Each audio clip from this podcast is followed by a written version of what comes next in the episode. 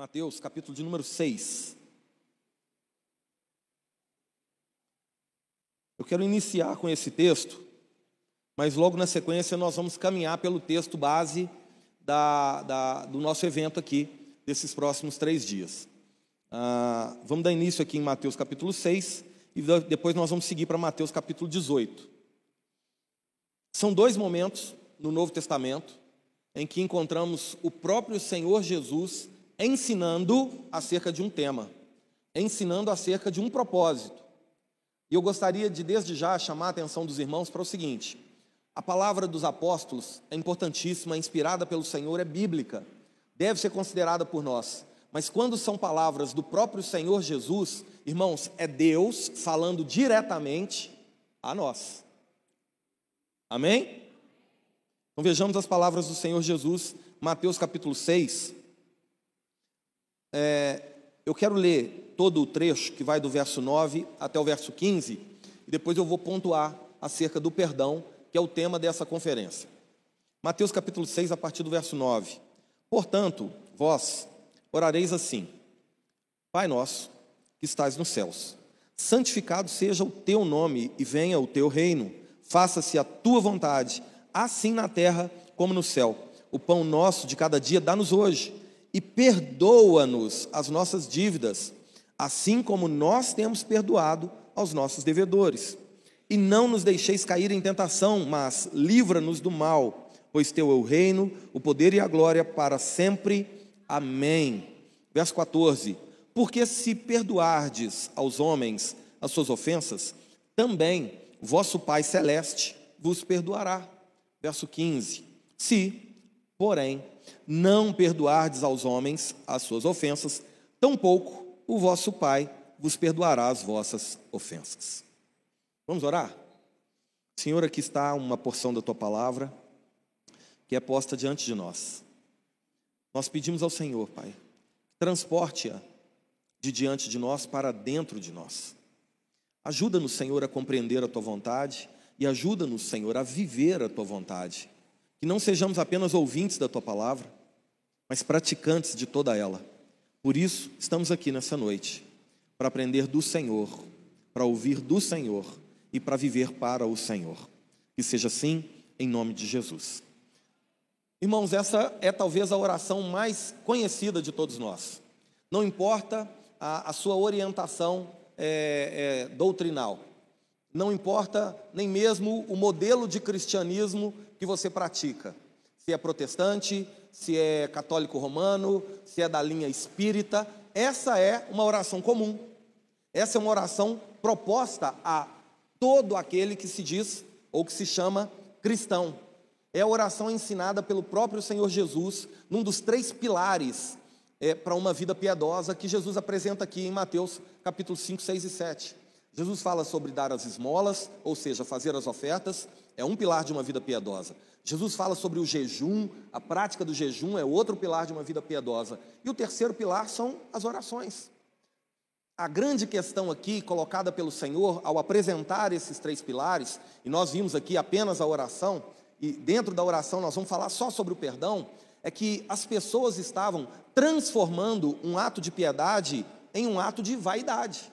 E aí Jesus vai corrigir essa prática na vida das pessoas, falando que não pode ser assim que dá esmola. Você não pode tocar sineta na hora de dar esmola para as pessoas verem como generoso você é. O pagamento vai ser o aplauso dos homens. A esmola, a oferta por si só não vai ter efeito. Na hora de jejuar, não, não desfalece o rosto, atrapalha o cabelo e fica aí todo contristado para todo mundo ver que você está jejuando. Não, é o contrário. Lava o rosto, pinteia o cabelo, se arruma bonitinho. Ninguém precisa saber, é algo entre você e Deus. E na hora de orar, irmãos, entra no teu quarto, fecha a porta, ora ao Pai que está em secreto. E aí, irmãos, o texto de Mateus, ele não traz, mas o texto correspondente lá em Lucas tem uma pergunta que motiva esse ensino de Jesus que lemos agora. Pedro pergunta, mas Senhor, então como é que a gente deve orar? E aí Jesus ensina essa chamada oração dominical ou oração do Pai Nosso como um princípio de oração. E aí Jesus estabelece alguns critérios aqui para as orações. Eu não vou entrar nesse assunto hoje, mas só para pontuar, ele começa reconhecendo a Deus e exaltando a Deus. é como as nossas orações deveriam ser. Antes da gente pedir qualquer coisa, vamos reconhecer a soberania de Deus. Depois, a gente pede pela vontade de Deus, que seja feita a tua vontade aqui na terra como no céu, que o Senhor cumpra o teu querer, faça a tua vontade. E aí, então, a gente vai pedir em favor de nós mesmos. Dá-nos o pão nosso de cada dia, livra-nos do mal e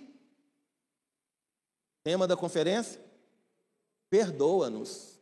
É o verso de número 12, aqui de Mateus capítulo 6. Só que eu vim aqui essa noite, irmãos, para falar para vocês que esse é o versículo mais perigoso de toda a Bíblia. E talvez você nunca parou para pensar sobre isso. Se você é alguém que, como eu, foi ensinado a orar a oração do Pai Nosso sem dar atenção ao que está sendo orado, porque, coloca amor no que eu vou dizer, é mais ou menos assim que a gente ora. Vou dar o um exemplo aqui, depois você fala se eu estou errado ou não. Você toma um fôlego, Pai nosso, está santificado, seja o vosso nome, venha a vossa reino, seja feita a vossa vontade, se na terra como céu, para nós chegar desde nos perdoa as nossas ofensas, na terra como céu, pois teu reino, poder, agora, sempre. Amém. É ou não é? Antes de comer, talvez. Na hora de dormir, com certeza. Principalmente se tiver com muito sono. Agora, irmãos, o grande problema dessa oração e dessa prática na hora da oração é o bendito versículo 12. Vamos ler de novo o versículo 12, considerando mais criteriosamente o que, que é que nós estamos pedindo a Deus em oração. Olha o verso 12. E perdoa-nos as nossas dívidas. Se tivesse parado aqui, estava bom, né? Mas olha a sequência, depois da vírgula. Assim como nós temos perdoados, perdoado aqueles que nos ofendem. Em outras palavras, você tem noção do que você está pedindo para Deus? Você está diante de Deus, o Deus Todo-Poderoso, o Criador dos céus e da terra, aquele que põe a terra por estrado dos seus pés, põe o mar na concha da sua mão, aquele que dá nome para todas as estrelas, aquele que, com o seu fôlego, sustenta a vida de todos nós. Você está virando para Ele falando assim: Senhor, faz comigo, faz em mim, exatamente da mesma forma que eu tenho feito com as pessoas, não com todas as pessoas, com as que são ruins para mim com as que me ofendem, com as que me perseguem, com as que me caluniam, com as que me detestam. Do jeito que eu estou respondendo a essa perversidade, é o jeito que eu gostaria que o Senhor fizesse comigo. É isso que nós estamos orando. É ou não é o versículo mais perigoso de toda a Bíblia? Imagina se o Senhor resolve responder a essa oração com um sim. Eu estou aqui receoso de dizer que talvez nenhum de nós escape da ira de Deus. Que talvez nenhum de nós escape dessa oração. Porque perdão é algo que o Senhor leva muito, mas muito a sério. Porque Paulo, escrevendo aos Romanos, vai dizer que Deus prova o amor que ele tem por nós quando Cristo Jesus, o nosso Senhor, se entregou naquela cruz, enquanto ainda éramos pecadores. Não tínhamos nada para oferecer a Deus, não existia nada que agradasse a Deus, e aprove ao Senhor nos perdoar por causa do sacrifício do seu filho Jesus. Isso é tão sério, irmãos, que quando termina a oração, Jesus ainda faz um adendo. Depois do amém, aqui em Mateus capítulo 6, Jesus ainda vem e completa aquilo que ele havia dito, voltando no ponto, não do pão nosso de cada dia, não do fazer o reino aqui na terra, não de fazer qualquer outra coisa, senão reforçando acerca do perdão. Vamos aqui, versos 14 e 15. Mateus 6, 14 e 15. Olha o complemento que o Senhor faz. Porque se, olha uma partícula condicionante aqui, irmãos. Porque se perdoardes aos homens as suas ofensas, também o vosso Pai Celeste vos perdoará. Tem de novo essa condicional aqui no verso 15. Se, porém, não perdoardes aos homens as suas ofensas, tampouco o vosso Pai vos perdoará as vossas ofensas. Aí nós estamos enrascados.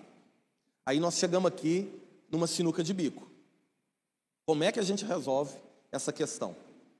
Para a gente entender isso, a gente precisa entender a estrutura de linguagem que era usado né, no Oriente Médio daquela época. Aqui Jesus está fazendo um, o que os linguísticos chamam de paralelismo hebraico. Ele está colocando uma expressão e está colocando uma outra que confronta essa expressão para gerar um ensino. Por favor, por favor, entenda que o perdão que Deus estende a nós não está condicionado ao nosso perdão aos irmãos. Senão, poderíamos achar que a nossa salvação depende de nós mesmos, depende das nossas boas obras. Salvação é um ato de Deus. Não tem nada em nós que possamos fazer que vai nos tornar justos diante de Deus. Perdoados, é, justificados, pois mediante a fé temos paz com Deus. É um ato de Deus. Como então entender esse versículo aqui? Esse versículo, na verdade, está querendo nos dizer o seguinte: se não tivermos nós um coração que seja perdoador, é porque talvez não recebemos o próprio perdão de Deus. E aí não há regeneração em nós, porque uma vez regenerados, nós nascemos de novo, somos novas criaturas, a coisa velha fica para trás e tudo se faz, e tudo se faz novo. As nossas dificuldades em perdoar ficam para trás, porque já não somos mais os mesmos. Nascemos de novo, temos um novo coração, uma nova natureza, uma nova mente. E agora, irmãos, vivemos para a glória de Deus, segundo o padrão que é o Cristo de Deus. Isso implica dizer que o crente que não consegue perdoar, talvez ele seja crente, mas talvez ele ainda não seja um cristão. E tem muita diferença, tá? Crer, até os demônios creem e tremem. Agora, se tornar um cristão, no melhor sentido da palavra, pequenos cristos, imitador de Cristo, seguidor de Cristo, envolve renúncia, envolve sacrifício, envolve abrir mão daquilo que julgamos direito, daquilo que julgamos o nosso valor, daquilo que julgamos que merecemos em nome da obediência a Deus, o cristão, se preciso for, está disposto a sofrer o prejuízo. Por isso, irmãos, nessa introdução, eu gostaria de fazer uma pergunta para vocês. Será que nós estamos perdoados? Esse, inclusive, é o título da mensagem para nós: Perdoados. Dentro dessa perspectiva, a partir desse parâmetro bíblico que o próprio Cristo nos traz. Como tem sido a nossa vida diante das circunstâncias que talvez tanto nos afligem, que tanto nos desafiam, que tanto mexe com o nosso orgulho, com a nossa vaidade, com o nosso senso de justiça própria. Isso é tão importante que Jesus vai dedicar boa parte do capítulo 18 só para falar sobre perdão. E eu gostaria que você fosse para lá junto comigo agora. Mateus capítulo 18. A partir do verso 21.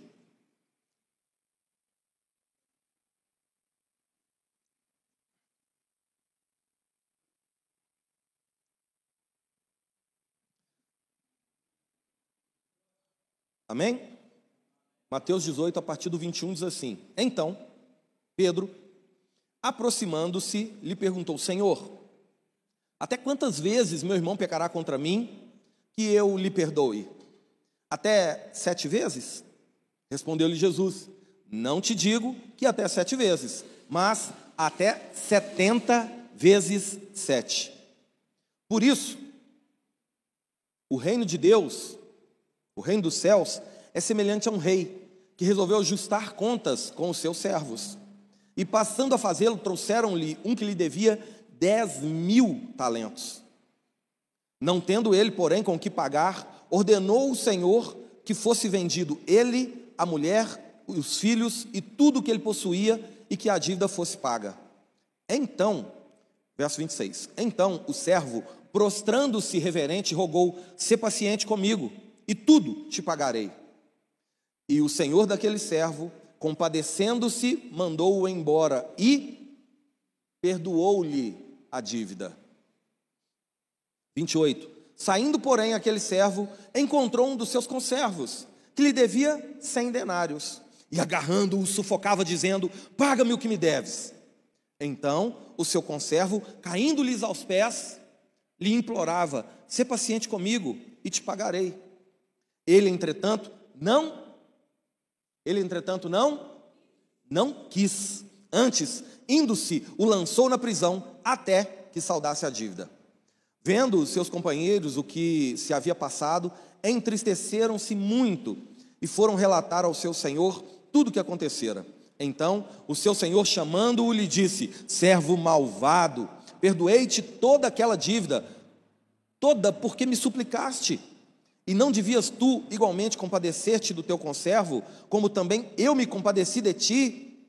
E indignando-se, o seu senhor o entregou aos verdugos, até que lhe pagasse toda a dívida. Verso 35. Assim também, meu Pai Celeste vos fará, se do íntimo não perdoardes cada um a seu irmão. Irmãos, é um texto longo, mas é uma parábola. Como parábola, todas as parábolas de Jesus, Jesus era mestre em contar, contar parábolas, elas tinham por propósito responder a uma questão, trazer um ensino. E é sobre isso que nós vamos nos ater nesse texto. Apesar de longo, ele tem um ensino fundamental para todos nós aqui, que é exatamente acerca da prática do perdão na vida cristã. Para a gente entender um pouquinho disso, a gente precisa se lembrar do contexto aqui do capítulo 14. É, Jesus vem tratando acerca, capítulo 18, perdão. Todo o capítulo 18 é um tratado de Jesus aos seus discípulos acerca da conduta cristã, da correta maneira de um cristão agir e reagir. Como é que um crente em Jesus deve viver? E aí, Jesus inicia o capítulo combatendo ciúme, combatendo a inveja, que haviam surgido no coração de alguns dos discípulos em, favor, em, favor, em desejo de proeminência no ministério. Quem que vai sentar à direita? Quem que vai sentar à esquerda? Quem que vai ser mais importante? Quem vai ser mais reconhecido? Quem vai ser mais notório? Não, não, não. Jesus fala isso não compete a nenhum de vocês. Isso não deveria ser preocupação de um crente, se vai ser reconhecido, se vai ser valorizado, se vai ser aplaudido, se vai ser gratificado. Não. O crente ele vive para a glória de Deus, e a glória de Deus é o melhor pagamento que o crente pode receber.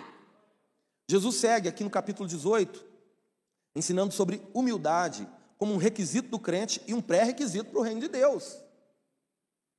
Pré-requisito, irmãos, significa algo que é necessário para se acessar o reino de Deus. O reino de Deus é, é das crianças. Já viu criança briga uma com a outra? Sim ou não? Briga ou não briga? Ah, morde, puxa cabelo, passa até rasteira. Só que um minuto depois, o que, é que elas estão fazendo? Estão brincando juntas de novo. Ah, se a gente tivesse coração igual de criança. Aqui eu sei que não tem, só lá em Varginha. Irmão que não conversa com irmão tem anos. Filho que não conversa com pai. Pai, talvez, que não perdoa a filha. Situações que, desculpa dizer, não combinam com a fé cristã. Por isso, humildade é pré-requisito.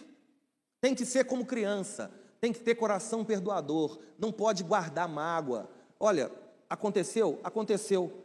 Conversa, resolve e segue em frente. Jesus continua no capítulo 18, falando sobre o cuidado com as armadilhas da vida e sobre a necessidade de cuidar dos irmãos que se perdem. Se o irmão pecar contra ti, o que, é que você tem que fazer? Vai lá, vai lá, arguir o seu irmão. Com que propósito? Botar no Facebook o erro do irmão? Não, não. Ganhar o seu irmão. Porque se ele te ouvir, se ele te ouvir, você ganhou o seu irmão. E se ele não te ouvir, aí sim pica o pé nele. Não, vai lá, chama mais duas ou três testemunhas e volta. E vai arguir o seu irmão. Para quê? Para tentar ganhar o irmão. Coloca a mão no que eu vou dizer para vocês. Na nossa caminhada cristã, não deveria existir lata de lixo, irmãos. Ah, isso aqui não presta, não, vou jogar fora. Não. Pessoas, pessoas, são a coroa da criação de Deus. O Senhor deu a vida para que todo aquele que nele crê não pereça, mas tenha a vida eterna. Se o próprio Senhor deu a vida por alguém, eu não vou me dispor a consertar a situação com alguém? Será que eu sou mais importante que Jesus? Será que o meu orgulho é maior do que o sacrifício do Senhor naquela cruz? É isso que a gente está dizendo quando, em nome de uma ofensa, eu não me disponho a perdoar. Mas aí não terminou, não. Se esse irmão não te ouvir, Mateus capítulo 18, vai lá,